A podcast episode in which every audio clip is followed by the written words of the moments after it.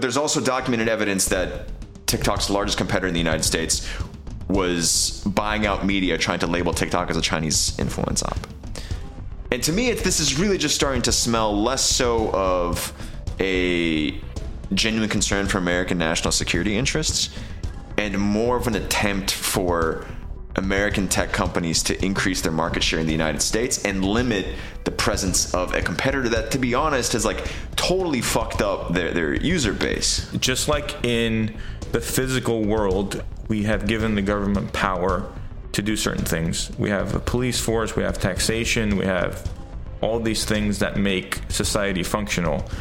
Now we need so we need some regulations to make online society functional. Yeah. And online society is akin to social what ha- what happens in social media.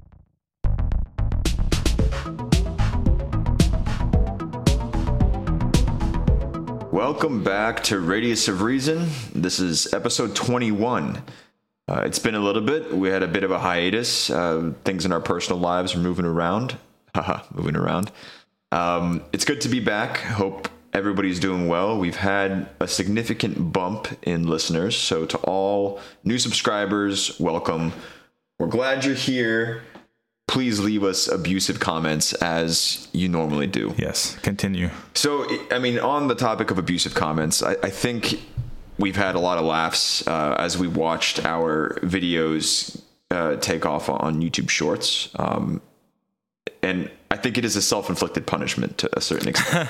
we uh, we've been relying on, on YouTube Shorts to boost uh, exposure, and we've had a lot of I think subscribers come through to our channel because through YouTube Shorts we get thousands of views on those clips as opposed to a couple hundred max on, on our actual videos. So it's necessary, but I think that it really reflects uh, where content is really heading, and it's bite-sized short clips, which really is a consequence of the influence of TikTok onto most Bite dances, bite ah which oh, is crazy, right? Bite dance. bite dance. Well, The, the, the name of the company is ByteDance. yeah, And it's little bites of people dancing. it's it's not crazy. It's probably by design. Ah. Um. So, I mean, TikTok has really changed the game for social media and, and for media in general.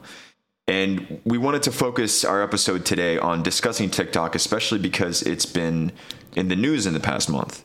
Um, really, the continuation of the United States Congress hearings on if TikTok is or is not, in fact, a Chinese plan to destroy the fabric of American society. It is definitely, maybe, potentially, Potentially. not or is a plan by the Chinese government. Regardless of the Chinese government or not, TikTok has clearly played an influence on how we consume media.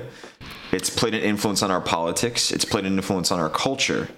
So this is actually, I think, a very pressing topic to It's discuss. yeah, no, it's it's interesting how it has poisoned social media Poisoned. when it was already a poison, right? It's like extra somehow it like find a way it found a way to make it worse, right? It made like, poison more toxic. endlessly scrolling shitty photos wasn't bad enough, you know, they've now added these uh, clips of people So, dancing. So, Before we trash talk TikTok, Mm-hmm. I think we should probably talk about some maybe of the positives that TikTok has brought about.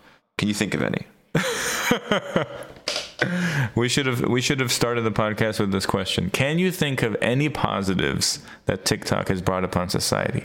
The answer is no. The answer is yes, because I think all things have positive sides to it.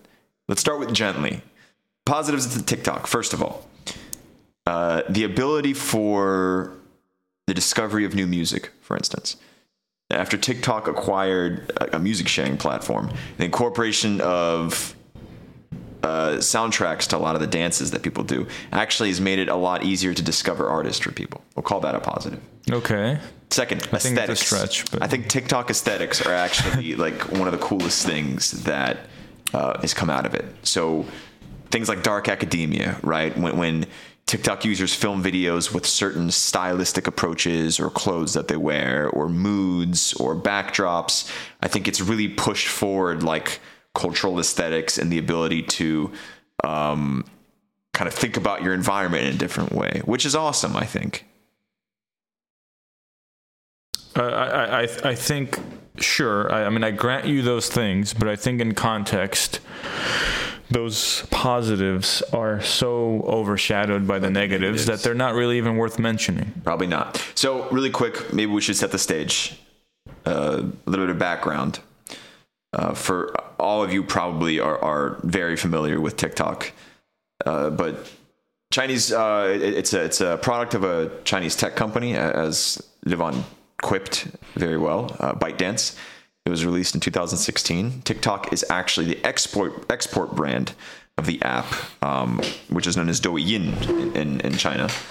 Um, what I think is really important that's going to guide our conversation is the fact that TikTok is one of the most popular social media platforms in the world. At the time of recording, I think it ranked at about seven, with about 1.5 billion users. Almost 2 billion users are anticipated to be using it by the end of the year.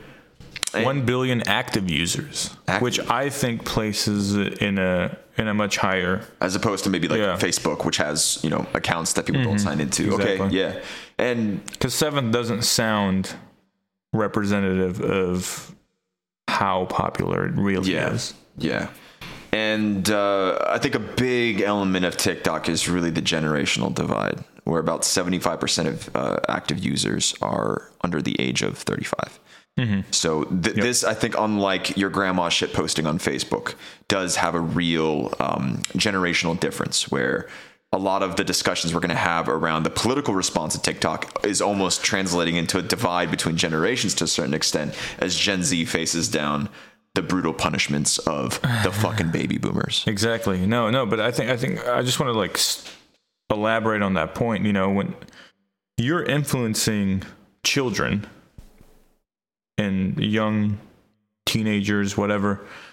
I mean, this this has an inertia that carries over to the rest of society over time in a way that influencing older people or middle-aged people simply doesn't Right. right? So this is the most impactful social media platform that is currently out there, in my opinion. Um, so yeah, I, I- I think it does deserve extra scrutiny, uh, quite frankly. Um, but go ahead. So to the fun stuff. Levon, is TikTok bad for our society?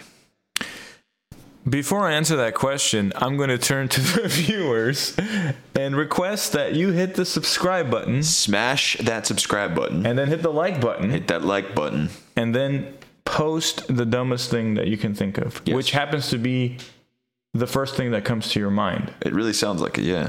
So please go ahead and do that. We appreciate the support and the help.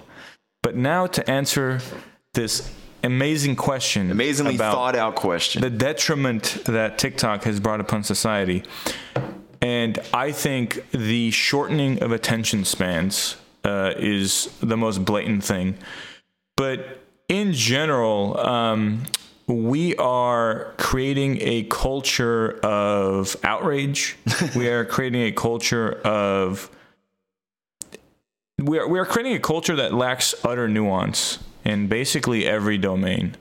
Uh, and it's really an amplification of existing problems that social media, other social media platforms have brought upon us. But TikTok is the most egregious example because of how effective their algorithms Yeah. are.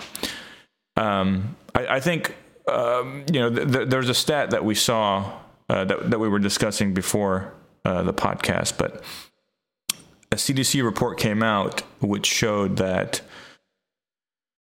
one in three teenage girls reported thinking about suicide. Seriously considering. seriously considering sorry yes seriously considering suicide. And i remember looking at the chart on this study and it and this increase seemed to coincide with the release of tiktok. Right, in 2017, when it- when it- correlation isn't causation and there are obviously other factors as as we know the, the pandemic. Right. uh, but I mean, in general, you know, there's the work of uh, Jonathan Haidt, who is uh, who is a um, I think he was a Yale professor and no longer works at Yale, but because it's too woke. but uh, Too even even for the liberal professor, it was too too woke.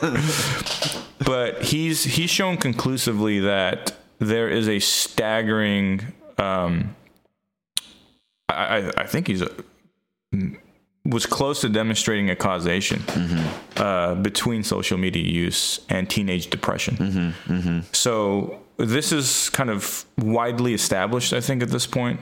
Um, and yeah, I mean, uh, apart from political destabilization and these massively problematic uh, effects on our already difficult uh, political system.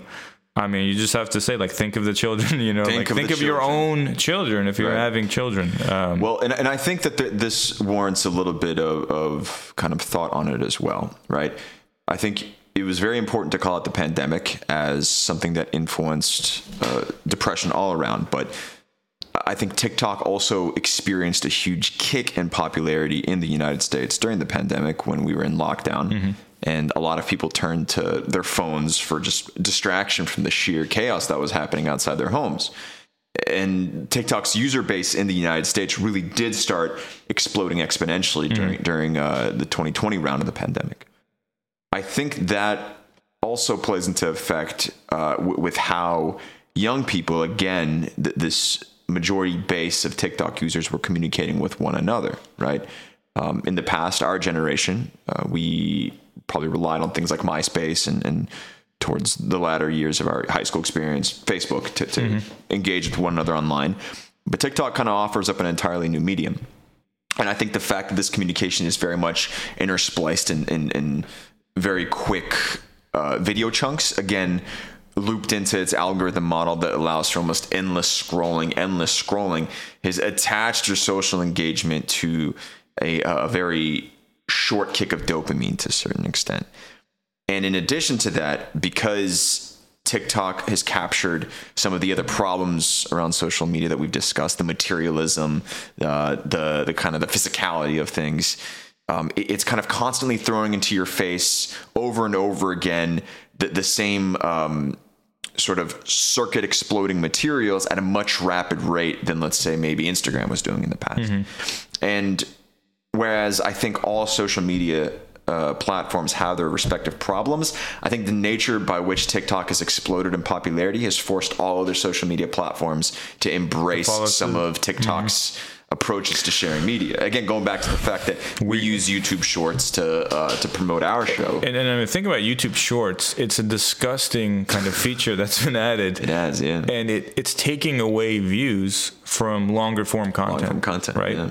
Um, it's but, but again, like due to the capitalistic system that we live under, um, if YouTube doesn't follow suit, if Instagram Reels didn't follow suit, they will be out of business. It's really that simple, right? Exactly. Um, so yeah, as you were saying, And I think that it's interesting how how TikTok has almost had a direct impact on our physical world too, right? There was um, an article I was reading uh, while getting ready for this episode. It was talking about how TikTok has really led to the exponential rise of or continuation of the influence of fast fashion, for instance, uh, brands like Shein, um, where because when people film Tik TikTok videos, they have a growing pressure never to appear in the same clothes, right? It's kind of the same thing as like when you'd go to school and you didn't want to dress the same way, or else people would make fun of you.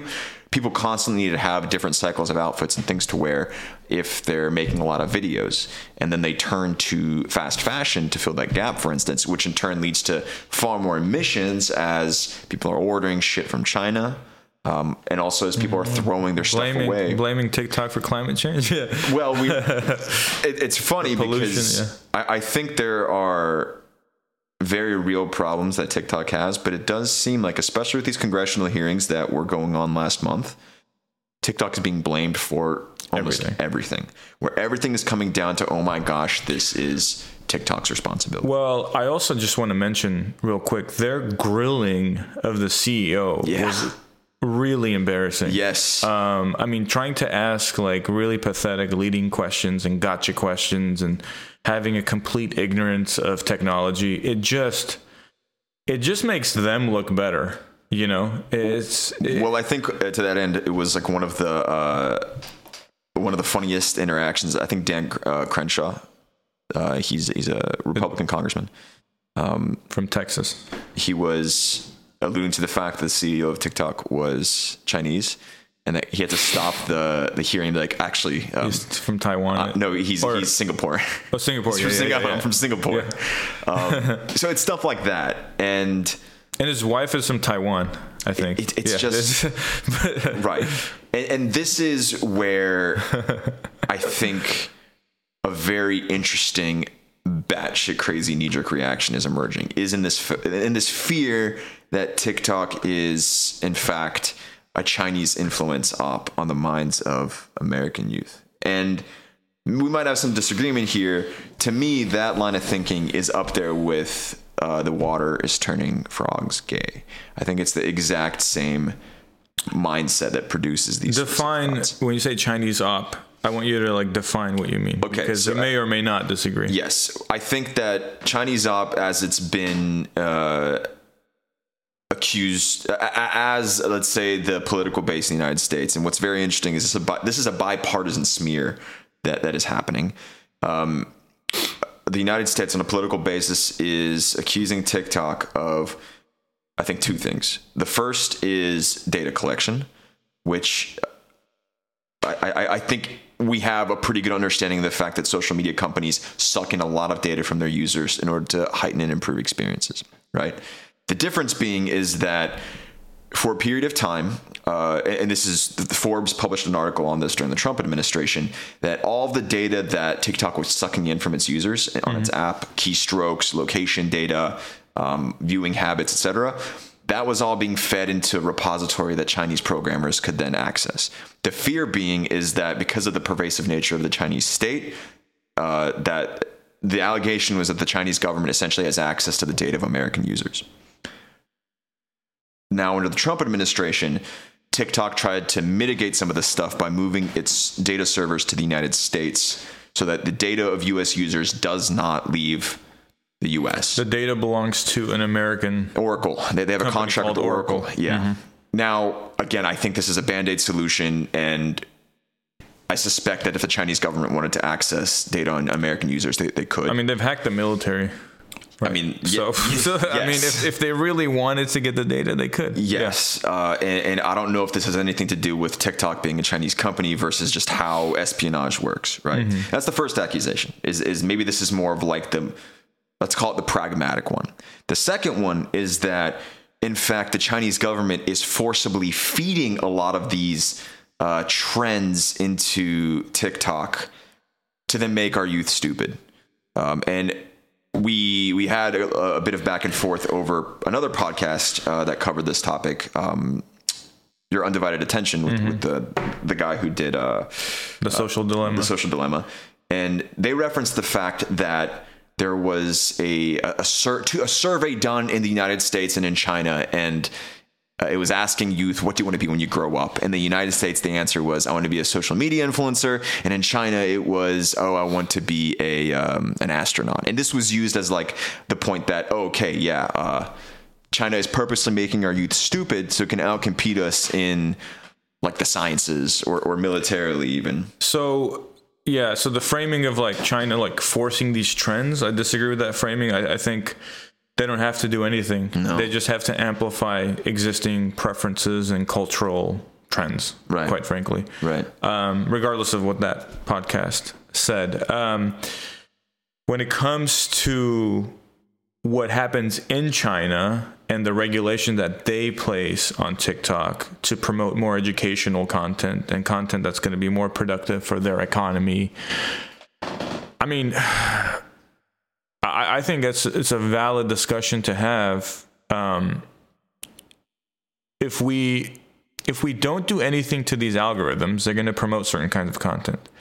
So by not acting or regulating in any way, you are still making a choice to promote certain kinds of content. right? You're promoting content that hijacks the limbic system, which we know is bad. It's pretty widely agreed upon that it's not a good idea. Sure. So then the question is, well, okay, if we don't want that, then how should we regulate it? And that's the tricky question. But I mean, is China's regulation that's in favor of more educational and intellectual content is that necessarily a bad thing? I don't. I don't think so necessarily. And th- this is why, to me, that argument that it, you know it's a it's a Chinese cultural operation on the minds of the American youth is a little bit ridiculous because I'd, I'd say that algorithmic capture is a practice that all social media platforms engage in. I mean, right. But if China can do it better, then they can innocently they, they can be completely free of blame, mm-hmm. but still get the same result that right. they w- might want, like politically. Sure. So it, it doesn't have to be something that they they. It doesn't have to be something that's like consciously nefarious. It could just be like, hey, you know what? This this harmless, this thing that seems pretty harmless is going to have the effect that we want. Uh, and it's under the guise of like a very successful kind of tech platform. Right. I, I don't know. I mean, I, I don't know what happens in the Chinese government. Maybe like we're attributing way too much to them. Like maybe they're like, it's just a, they just had a company that was working on this and they're like, yeah, this will be great in America. We'll make some money. Turns out, oh, it's also having the byproduct of completely destabilizing the minds of the youth or, or whatever. Right. right? So I don't know. I, I don't think we'd ever know. I also don't think when it comes to China's influence on TikTok, I don't think they have any like direct influence mm-hmm. Through any like official channels or even like. I, I think they might have some soft power. Sure. In in in in what TikTok may promote. There was reports at one point that they were suppressing pro Taiwan yeah. content. Right. Um, so it's not clear to me like how that might be done if they've got like someone on the inside in America, you know, in the American TikTok that's that's that will be doing this, or if it's just the people working there. I don't know. Who knows like how what could be happening. Um, what there was something else I was going to say that just totally escaped my mind. So take over for a second until it comes yeah. back to me. I, I, I, think that to me the allegations that China I, I think you're correct in that this is a almost probably an unintentional soft power that China is able to exert globally because China happens to be the source of the um, the, the company that produced TikTok. And, and I, I, just recalled what I was getting at. So okay. if I can just interject, but there have been reports um, of of Chinese CEOs of big tech companies, even banks, um, going missing. Yes. And so when we talk about soft power, that's kind of another thing. Like, hey, you know, if you don't comply with like the official narrative, you you might go missing too. Who knows? Maybe. Right. You know, so so there are kind of those elements as well that that might be present. Um, and maybe all it takes is like, you know, the current like the current CEO of TikTok in, in, in America. Maybe all it takes is like in the parking lot, some guy shows up and just has like a, a brief like five second conversation with him, like, yo, pro Taiwan.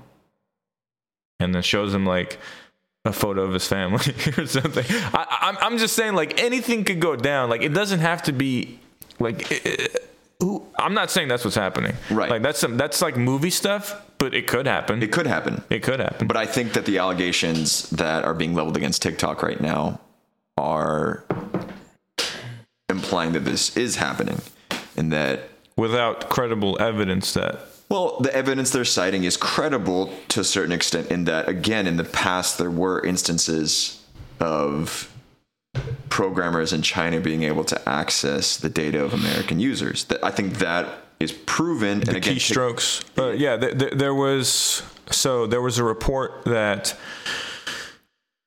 when you use the in-app browser Yes. through TikTok, they were able to log the keystrokes when you're accessing any any website. Which so it could be I your bank. Don't think that is something unique to TikTok, right? I think this is something that social media companies in general do to maximize the algorithms maybe appeal to the user, right?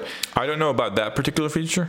I don't know if you've you've read that that is the case. Well, for instance, Google captures key- keystrokes, right? Even if you don't search something in Google, right? If you type in like 12 pack of dildos into Google, but you don't you don't hit Please, enter. please don't share your recent right but, search but, but you don't you don't hit enter that's Yeah. still logged and that, that's still processed by google it does do it cross app i mean uh, maybe i'm assuming yes but i think there are other ways that Mm-hmm. uh, let's call them like american branded tech companies have surveilled uh, us customers i mean do you remember the the controversy with alexa uh, when it turns out that Alexa, even when it's off, eh, it's actually record- li- yeah. recording and listening Yeah. to you. And I think that there's a very valid conversation and a very valid point to be made that big tech is in fact overstepping the bounds of how they collect data and how they process data on its users. But I, I think that when it's accusing TikTok of doing this exclusively, that's where it's obscuring the truth uh, the truth a bit. I think to to escalate a certain narrative because the company is coming from a geopolitical competitor. Yeah, no, I, I, I- think as with everything politically, and as with everything like deal, when it comes to humans, uh, you know, th- there is a tribalism. They are the outgroup, and they are our main competitor politically, economically. I think that they are being willed into being our main uh, competitor. I think this is the strangest of You, th- you think it's being forced? I think it, I mean there China obviously is a rising country with its, its respective interests. You know, we've seen them building up artificial islands, ch- island chains. We've seen them engaging in soft power diplomacy in Africa and in Southeast Asia. They're building railways, they're building infrastructure. There's no question that China has a vested interest in improving its status in the world. But I think in the past five years or so, we've really amplified the rhetoric that China is in fact not just our Yeah. competitor, it is in fact our enemy. Yeah, it, I I agree. It, it does seem like they're kind of growing, and we're like, "Yo, what are you guys doing?" Right. And they're like kind of minding their own business ish, and we're like, "Yo, yo, yo, yo, yo, you guys watching these people?" Right. You know, hold on, hold on, like.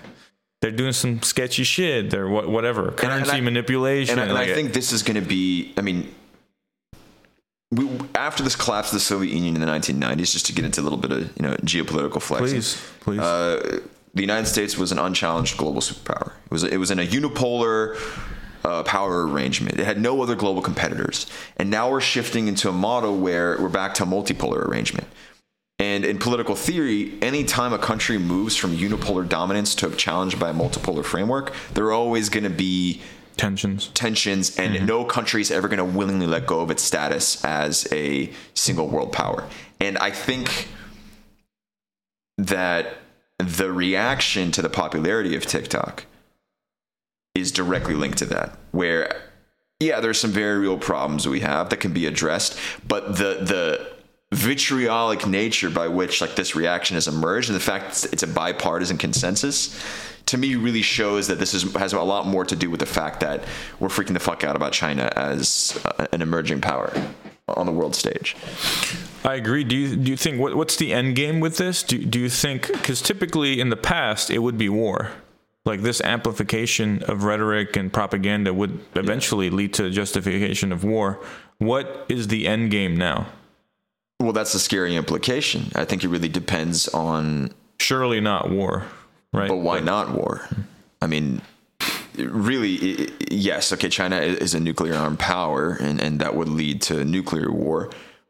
We're also intrinsically economically We are attached to them. We are and they to us. right, So- but I think what it's going to be is just kind of indefinite escalation to continue justifying investments into the national security state. I think if I mean, look, if you read the news and you fully buy into the narrative that China is spying on us and manipulating our culture through this app, you're going to be more inclined to support a 750 billion plus defense budget, for instance. And if you ignore that, we're doing the same to them. If, right, I mean, and this is this is also like you know I, I, like that you brought up the soft power aspect to it because it reminds me of like the language in the Cold War when like rock and roll music was really kicking off and like the Soviets weren't really letting mm. like the Beatles uh, to be imported legally into the Soviet Union at first because it's like oh yeah this is like the West trying to like influence us. Mm-hmm. I mean it, it's moronic, right? I mean it's like young people are always going to engage in dumb shit and now they're just doing TikTok dances. And I, I think like saying that, oh my God, this is like a Chinese influence. Like, okay, fine. They're making something that people like. Why does it have to turn into um, th- this whole grand conspiracy? I think what it is showing is that, yeah, like something is clearly wrong in our country if the number one response to the survey that young people answered was like, oh, I want to be a TikTok influencer. Like, well, we need to explore what right. what's missing that that that seems to be the only viable uh, career path for somebody, right? Yeah, and, and, just to circle back to your point about you know people harping on uh, TikTok being like a Chinese op and, and how, how terrible it is. I, I think you always have to, you know, I, I'm honestly fine if someone wants to criticize TikTok for being a bad influence and even wants to throw China into there.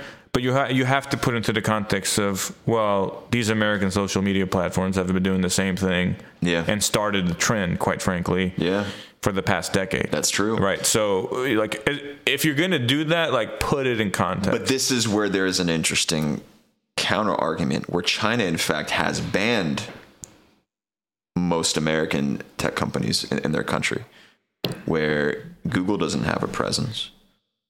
And there's essentially like a Chinese app alternative for Facebooks and, and for and their arguments would be identical to the arguments are in fact identical, and yeah. this is where it's kind of almost spooky to a certain extent. It's like, well, are we going to go down that path of this? You know, everybody always references like ah, Chinese censorship. Okay, fine. So are we going to make changes to our free society? And this is where actually I think we can kind of get back on track a little bit about the hearings, where there is currently a bipartisan bill in the works.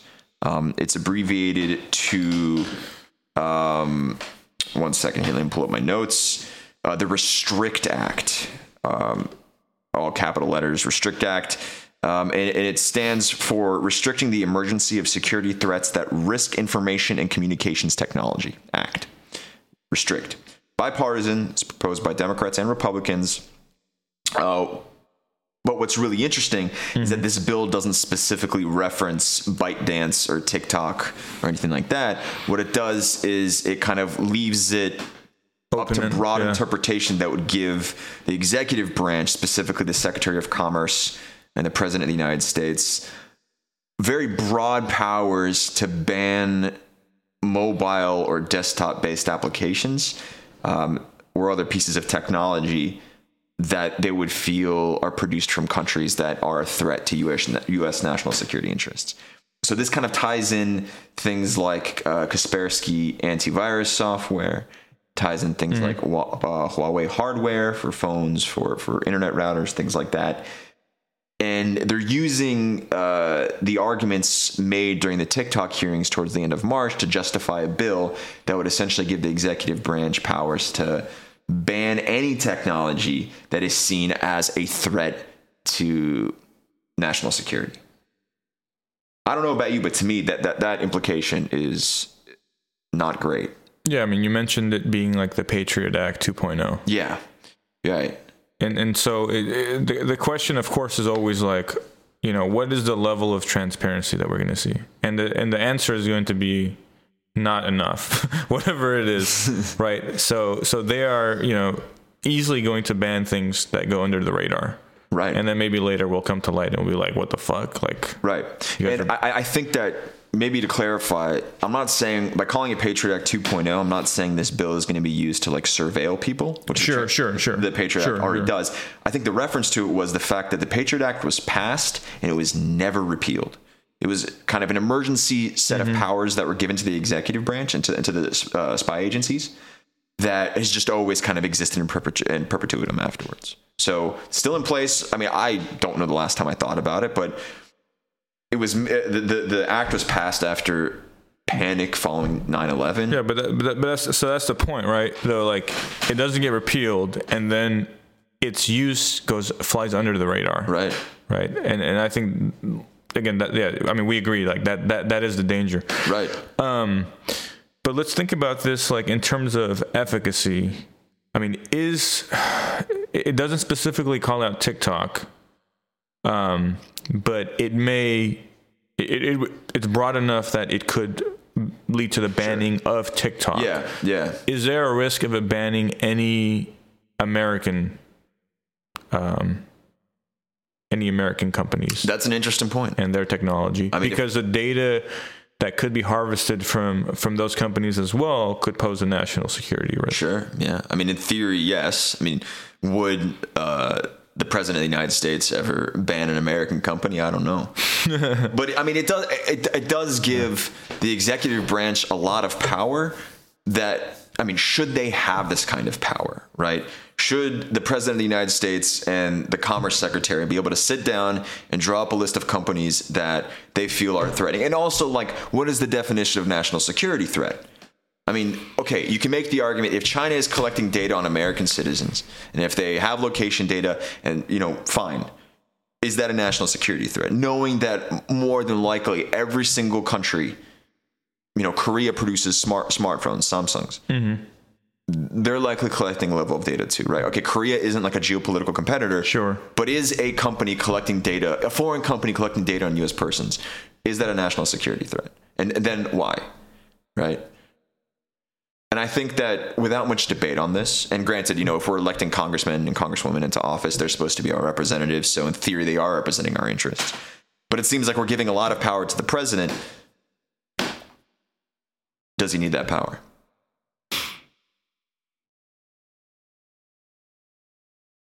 Um, man, that's you know, i i if they know something we don't, if the CIA knows something that we don't, and there's maybe there is justification, um, but quite frankly, I think you know we're almost missing the forest for the trees, like because whatever data that China can harvest and whatever surveillance they can have on us, it doesn't compare to just the internal destruction that's arising from the general use of social media. And even if you were to ban TikTok, you bet your ass there will be a TikTok replica, American made.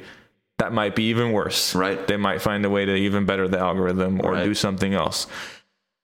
And and that force acting from within in in our country um I I think that's a way bigger danger, quite frankly, than anything China is going to do. Like we said, like they are intrinsically tied. You know, China and America are intrinsically tied together economically. Um, I think it's in both's best interest to remain uh, in that partnership. Mm-hmm. Uh, it's in the world's best interest, quite frankly. I think they have more to lose than gain by nullifying their relationship or tarnishing it or, or whatever. But these threats from technology that are emerging that have mainly, you know, began in the US, Mm-hmm. they're destroying other countries as well. Like this is this is a worldwide problem, right? Social media use, tech use in general. And if all that happens is we just ban TikTok because we're scared of China collecting some of our data, then our political system is just as fucked as we always thought it was, quite frankly. So hang on. So let, let, let me, let me kind of uh, color the argument this way, and let me see if, if what you're saying, if I'm getting what you're saying. Let's say we ban TikTok, we ban whatever presence ByteDance has Mm-hmm. in the United States.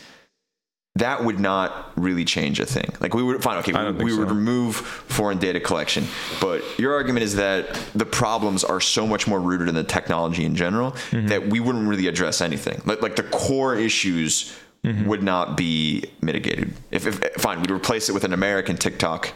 Uh, you know, it'd be patriotic. You know, Mm-hmm. Star Spangled Banner, whatever. But really, we wouldn't Mm-hmm. like actually address like what's going on. Yeah.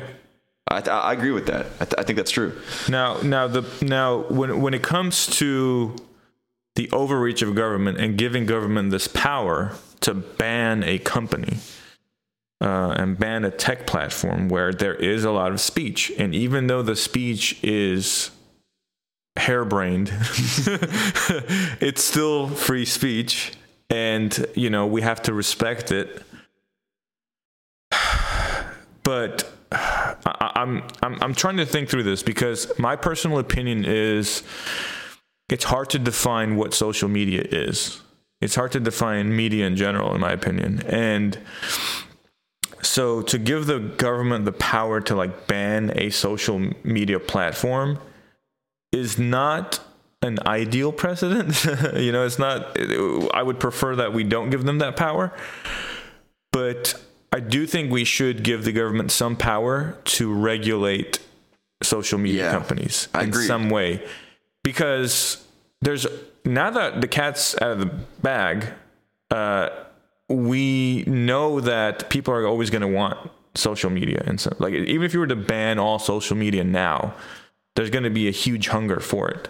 And there's going to be like you know social media in the dark web and there's going to be I mean- all, all, sorts of things are going to pop up anyway. And, and and of course like in practice it's also just a difficult uh, feat to actually ban a bunch of stuff from the internet. Like they can't stop pirate bay you know? Well, I mean, and that's that's kind of the big point that's made is like even if TikTok is banned by this new series of executive powers, nothing would really stop somebody from downloading like a VPN on their phone and then scrambling. or actually going to the chinese tiktok and using that Sure. I mean, you could still find ways to access it. And Just like in China, you can still access Western tech companies. The only difference is they're not as popular as maybe Mm-hmm. the native Chinese developed products.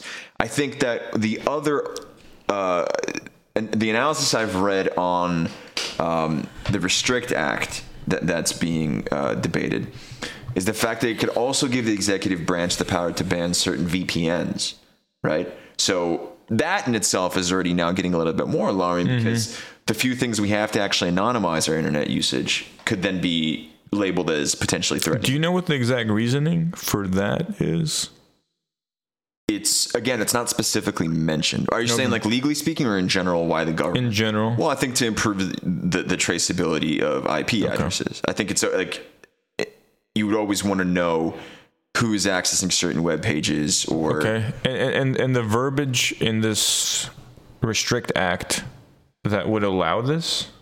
Uh, uh i'm just the the act has been criticized as by the Electronic Frontiers Vague. Foundation. It's the language is vague and broad hmm. enough that you could fit VPNs under it. Hmm. okay Now, okay. this is hmm. where I think it gets really interesting because who it would be very interested in a lack of VPN usage in the US? It'd be the tech companies because then they could collect better data on users. that's true They could also prevent things like account sharing, right? What, what's like the big thing that uh, people might do with like Netflix, for instance, right? You want to access content and material that's only available in Europe or in the Middle East. You get your VPN, you switch your VPN to London, and then you can watch certain productions that are only available by contract in Europe. Getting rid of VPN clients would essentially mm-hmm. prevent that from happening. I think my theory is that is that what we're seeing right now is less so of like a kind of a reflection of our geopolitical landscape, but we're seeing more the impact of tech lobbying in the US coming into play. That the all of these things that are happening, like th- this, and there is there is a record, for instance, uh, the Washington Post had an article out last month and it was talking about how um, how American tech companies, specifically is calling it Meta, um, owner of Facebook, owner of Instagram, large competitor to, to TikTok, uh, is calling out how Meta was paying lobbyists to work on Capitol Hill to push forward this message that TikTok is harmful to Americans, but also that TikTok is indeed a national security threat.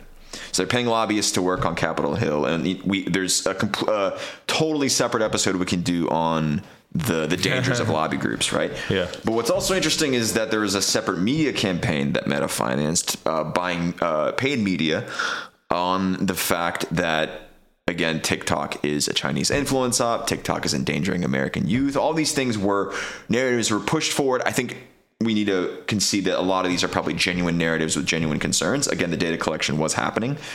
But there's also documented evidence that TikTok's largest competitor in the United States was buying out media trying to label TikTok as a Chinese influence op. And to me, this is really just starting to smell less so of a genuine concern for American national security interests and more of an attempt for American tech companies to increase their market share in the United States and limit the presence of a competitor that, to be honest, has like totally fucked up their, their user base. And I think people need to they need to put these tech companies into perspective. These are the new like oil companies. Well, yeah. Right. These yeah. these are like potentially you could say the the villains now in the story. Right. It's it's not it's not as well. I mean, the oil companies are still villains. I think the but, best example we can use for yeah. this is during the Cold War in the 1950s. Um, United Fruit, Dole, you know, the banana people, they leveraged their influence in U.S. government, specifically through the Dulles brothers. Uh, one of them was Secretary of State. One of them was director of the CIA in the 1950s. Mm-hmm. They used their influence because the Dulles brothers also had connections at United Fruit to get rid of regimes in Central America mm-hmm. that elected um, left-leaning governments that wanted to nationalize the banana groves because that would have kicked out United Fruit from places like Guatemala. Mm-hmm. And oh my gosh, Guatemala elected a left leaning pres- president in the late 1950s or early 1950s, excuse me. And he was ousted in a coup backed by the United States. And it's documented that this was done at the behest of United Fruit to preserve their interests. I think what we're seeing, my opinion, is that we actually have a parallel to that emerging with tech companies now, where American tech companies, or maybe we'll call them Western tech companies, mm-hmm feel a level of threat coming from other markets and they're exercising the power they have in the political basis in the United States because lobbying is perfectly legal to influence how, we interact with these companies that are located in potentially competitive markets. Yeah, I, I think that that is entirely plausible. Um, it, I mean, th- these companies are going to do whatever's in their self interest they have insane amount of power and money, right? Right. So it's only natural to expect they would be doing this. They would be in favor of a TikTok ban, right? Right. They, they would be pushing the narrative that it's a Chinese pol- political weapon. Right. Right. Um, yeah, I, I think again, like you know, I, I think uh, to show that there's these lobbyists that were you know funded by Facebook um, th- th- that's pretty compelling evidence. Uh, I don't know if you need more evidence to to to really like solidify this as as a for sure thing that's happening, but uh, it wouldn't surprise anyone. Um, and, and it's it really. I mean, we were talking about this the other day. Like, it, it should be front page news. It should right? be. Like, everybody should be talking about this mm-hmm. um, because it, it is anti-capitalistic. Where are the conservatives on this? Where are you? Right. You hate China, but you're for capitalism. Now, what do you do? Now, now you have it's, to make a decision. Like you have to choose. yeah, you know, more. Um, well, and, and I think that. So why why isn't it front page news? Why it maybe this is back to the fact that we're all like our brains are warped by by by things like TikTok, right? Where nobody really gives a shit. Well, how do we know Facebook isn't suppressing this becoming front page news on Facebook and Instagram? I mean, is Facebook How do we know? Is Facebook still relevant? like, like, for older people, yeah. Yeah, for older yeah. people, but like feel like TikTok really fucked Facebook up, man. Like their whatever appeal they had to like But I Gen think they already lost a lot of their youth appeal. Yeah, maybe. So I don't know how much impact TikTok had on Facebook because it was already dead when it came to that demographic. there was already a massive void, you know, in, in their audience. But um, like who knows? Yeah, I mean, like we talk about, you know, the algorithms that China may be dictating, you know, on TikTok what about the algorithms that you know Zuck has been uh, dictating and, and the outcomes of those. So uh, I don't know. Yeah, I, I, think it should be front page news. It's probably not for a combination of of, of reasons. Um, I think surely you know these big tech platforms you know they're, they're, they're very friendly with some journalists and out and certain media outlets. Right. Um, that's one thing. I think another thing is like you had mentioned china being like this enemy is is a better selling point. You know fear drives fear fear drives you know people to it drives clicks um, and views. So that's that's more compelling than oh lobbyists in america doing something you know, shitty. It's like, okay, well, that's, you know, water is wet, you know. So, so do you think that TikTok should be banned from the United States? Uh, I think it should be. I so I don't know all the specific. Again, like I, I'm not privy to all the the information that you know maybe the CIA has. But knowing if, what if, you if know there's now, genuinely a national security concern, fucking ban it. As far as I'm concerned, yeah. I mean, national security takes precedence. And so if, if they went public with information that yes, yeah, then then you would be in favor of a ban. Yes. Do you think there's anything we should be doing to make ourselves less vulnerable to this kind of influence? From a tech standpoint, I I don't know. I don't know enough about the technology, and I don't know who does. and I don't, and I wouldn't be able to verify anyone who does. So I, I think we're in a tricky territory. I, I do think in general we do need to regulate tech companies. We need to regulate social media platforms specifically. Um, and I know there's a slope, slippery, slippery slip argument. slippery slope argument. Yeah. Uh, and you know this idea of giving the government power to regulate companies and the overreach that might happen. I get this argument, but I also think one, you always run that risk with giving government any power. Like when we gave the government power to tax people, like think about like that is the most egregious power. You like you're taking your money, you know. So like that is a slippery slope, yeah. and to some extent, you know, the taxes keep rising, and like there is truth in that. That that that could turn into a bigger and bigger problem. Now, in a society like you, you need a system of governance, and they need to have some power to be effective I think it is a necessary evil to give the government power, which by its nature can be abused. Yeah. I think if you're a rational person, you have to agree with that statement. Yes.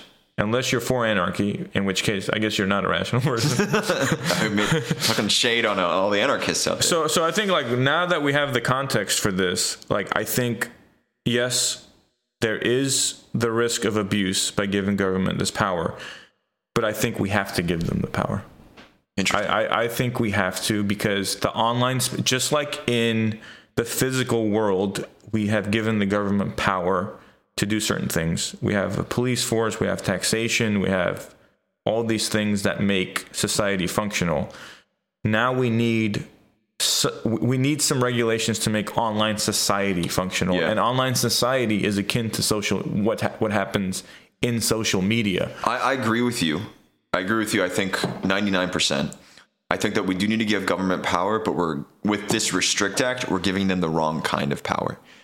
I think rather than turning our eyes towards, oh my God, these tech companies that are impacting our national security, I think we need to focus more on what can we do to better regulate the tech companies that are already out there. That means regulate the shit out of TikTok, but also regulate Meta, regulate Amazon, regulate what can be done with consumer data. Yes, protect consumer data, and I think the Europeans have it pretty pretty um, pretty well off in terms of how they protect consumer data and the amount of restrictions companies have on collecting data in Europe. I mean, those re- restrictions aren't even like thought about in the United States. I think that's really the first step, and I'm 100% with you. We should be equipping the government to be able to do that. And it's and the government should be doing that. Just like we regulated massive oil companies in the early 20th century, just mm-hmm. like we re- regulated meat processing plants and put in restrictions on you know health and fire codes with how businesses run. The government should be doing this, but so far the tech sector has been pretty damn immune from any sort of regulatory scrutiny. And, and I, and I think that's because the demographic of politicians doesn't lend itself well to regulating, to understanding technology. That's in- true. in I think least- one of the funniest things about these hearings at TikTok that happened last month is that like you got a pretty good sense. Like there was obviously some congressmen who were like, "Oh yeah, okay," they, they had a general idea of what TikTok was, but then you heard some people talk and they don't know what the fuck it is. It's like, I mean, And what's worse is, you know, the staff that helps them do the research is just as incompetent. I'm like, dude, show that old fuck some booty videos on TikTok. He'll know. Like he'll know. yeah, you don't have to do anything. You just let the algorithm work. Yeah, it's like here you go, Mr. Senator. Like watch this. Oh, Yeah. wow. Wow. yeah, exactly. Um, so I, I, yeah, it, it's we're regulating the wrong thing. We're barking up the wrong tree. What would good regulation look like? I, I think let, let's think about that for a second, right? Because it's easy to say the regulation that they've proposed sucks, which I agree with you. If it's as vague as you're saying, then it, it is problematic. So having more specific regulation is good because it it's it's just more narrow by definition. Yeah, Um, and I think putting some sort of time frame on it so that it's always revisited and updated um, or expires or some some some additional check to make sure like these regulations for one aren't piling up and then end up being um counterproductive like for other you know in terms of like new businesses starting up or something like Right. you, you, you, you want you, you want to you want this regulation in the tech space because of how rapidly it evolves to be dynamic and I, I mean, I also know? think that this the the Restrict Act in particular. It offers up an interesting, like, like I, I, was actually kind of shocked that the liberal base in Congress was supporting this because I imagine if Donald Trump had been equipped with this power, libs would be like melting down right now, right?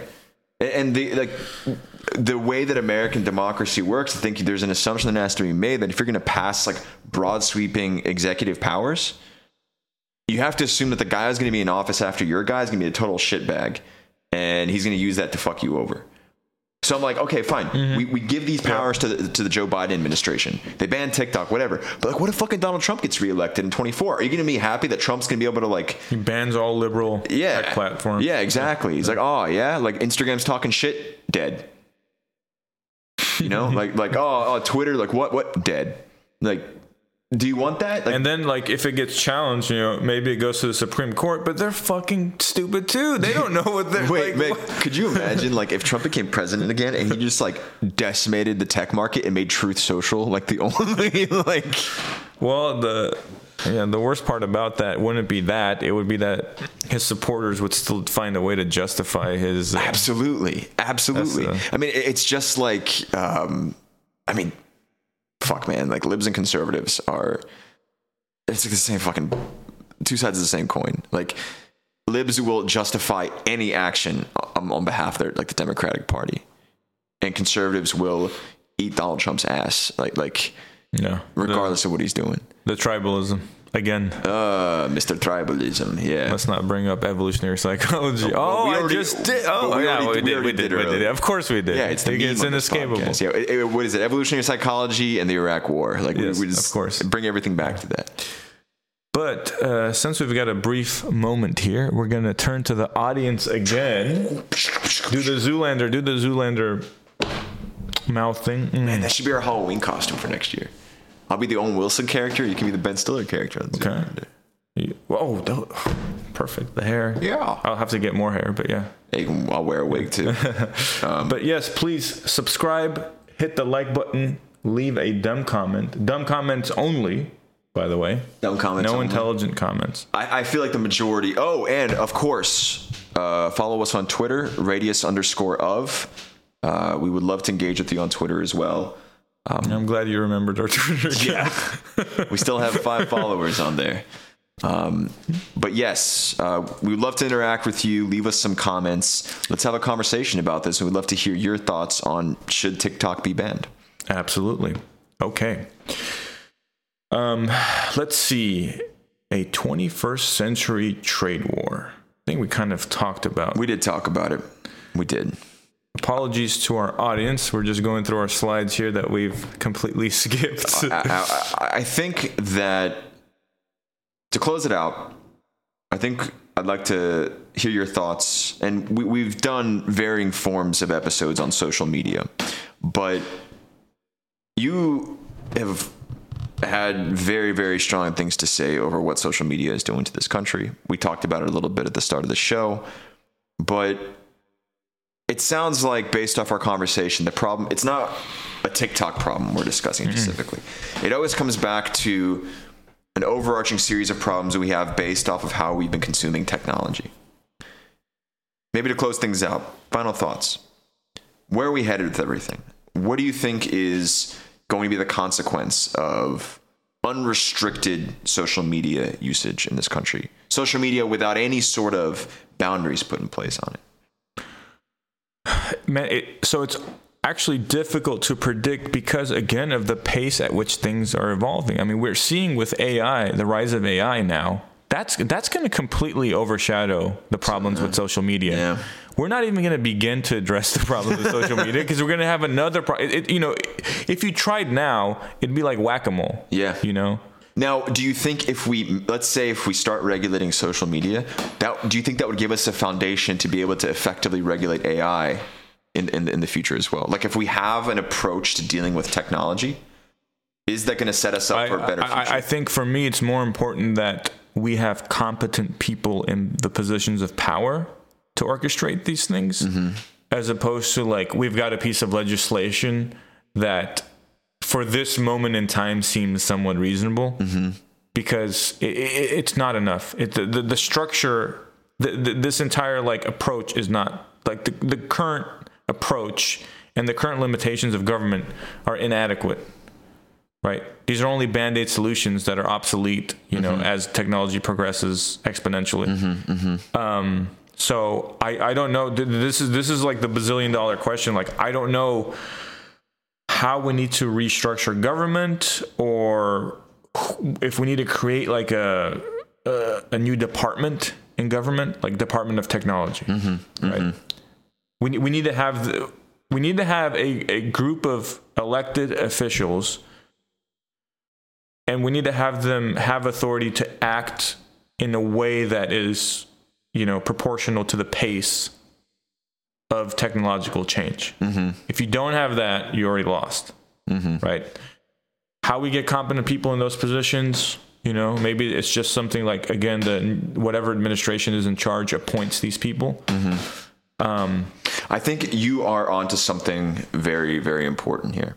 I think that the parallel I'm thinking about, even though I'm not a huge fan of this agency, but the establishment of the Department of Homeland Security after 9 11 what we need, and, and I think in many ways we're facing, maybe not right now, but in the near term, we are facing existential struggles mm-hmm. on the level of global terrorism. I mean, that that's a politicized thing in itself. But I, I think you're 100% right. We need to establish a, a, federal department of technology regulation. Call it, you know, they'll come up some sexy acronym for it. Mm-hmm where just like the Department of Energy, you have somebody appointed from the executive branch to run this, and and it, it isn't a question of they try to do this shit with like a um, like a Ministry of Truth type of thing at the start of the Biden administration, and it was going to regulate like fake news. No, it needs yeah. to be something that.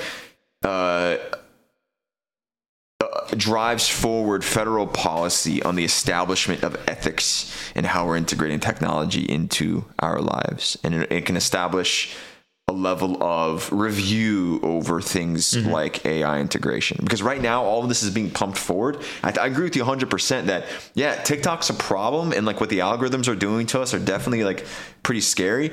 But like that's not even close to what the fuck it's gonna, is going to happen when we have um, AI kind of enabling some of these models. Absolutely.